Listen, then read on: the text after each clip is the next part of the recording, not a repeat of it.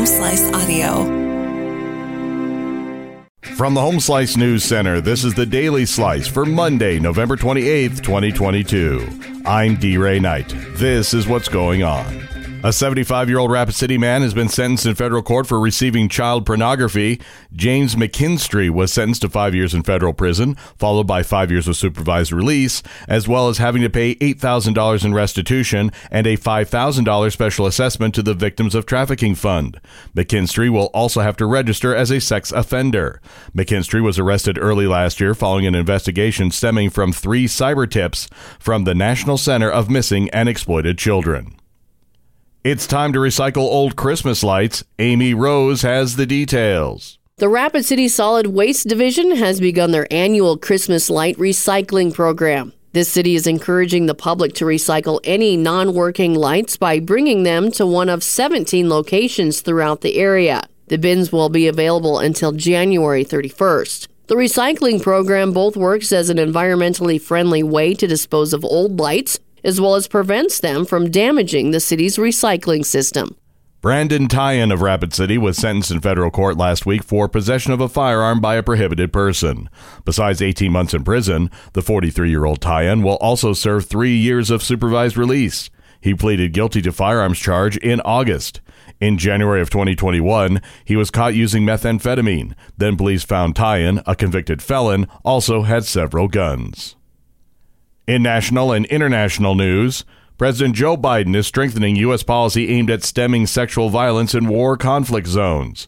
On Monday, Biden will sign a presidential memorandum that will elevate the problem to the level of a possible serious human rights abuse that triggers sanctions and other actions against foreign perpetrators.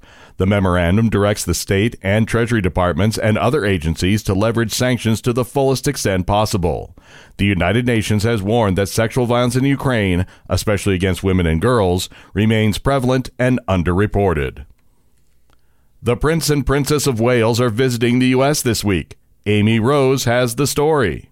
Prince William and the Princess of Wales will make their first trip to the U.S. in eight years this week, hoping to focus attention on their Earthshot Prize for environmental innovators. But the trip will be clouded by tensions with William's brother Prince Harry and his wife Meghan, who have criticized Britain's royal family in the American media. The couple will travel to Boston on Wednesday for three days of public engagements before announcing the prize winners on Friday. Boston, birthplace of John F. Kennedy, was chosen to host the second annual prize ceremony because the late president's 1962 moonshot speech inspired the prince and his partners to set a similar goal for finding solutions to climate change.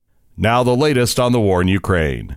NATO is returning to the scene of one of its most controversial decisions to repeat a vow that Ukraine will join the military alliance one day. On Tuesday, NATO foreign ministers will gather for two days at the Palace of the Parliament in the Romanian capital of Bucharest. There, in April of 2008, U.S. President George W. Bush persuaded his allies to open NATO's door to Ukraine and Georgia. The move deeply angered Russia. This time, NATO will make fresh pledges of non lethal support to Ukraine to help its troops get through the winter. Individual allies will probably donate more military equipment to fend off Russian forces. The ministers will also look to Ukraine's long term future. Your weather forecast from the Home Slice Weather Center. Breezy with a few flurries or snow showers possible and a high of 35. Low tonight, 14. And that was your Daily Slice for Monday, November 28th, 2022. The Daily Slice is a production of Home Slice Media Group, hosted by D. Ray Knight with Amy Rose. Executive producer Mark Houston. Engineered by Chris Jacquez. I'm D. Ray Knight. Have a great day.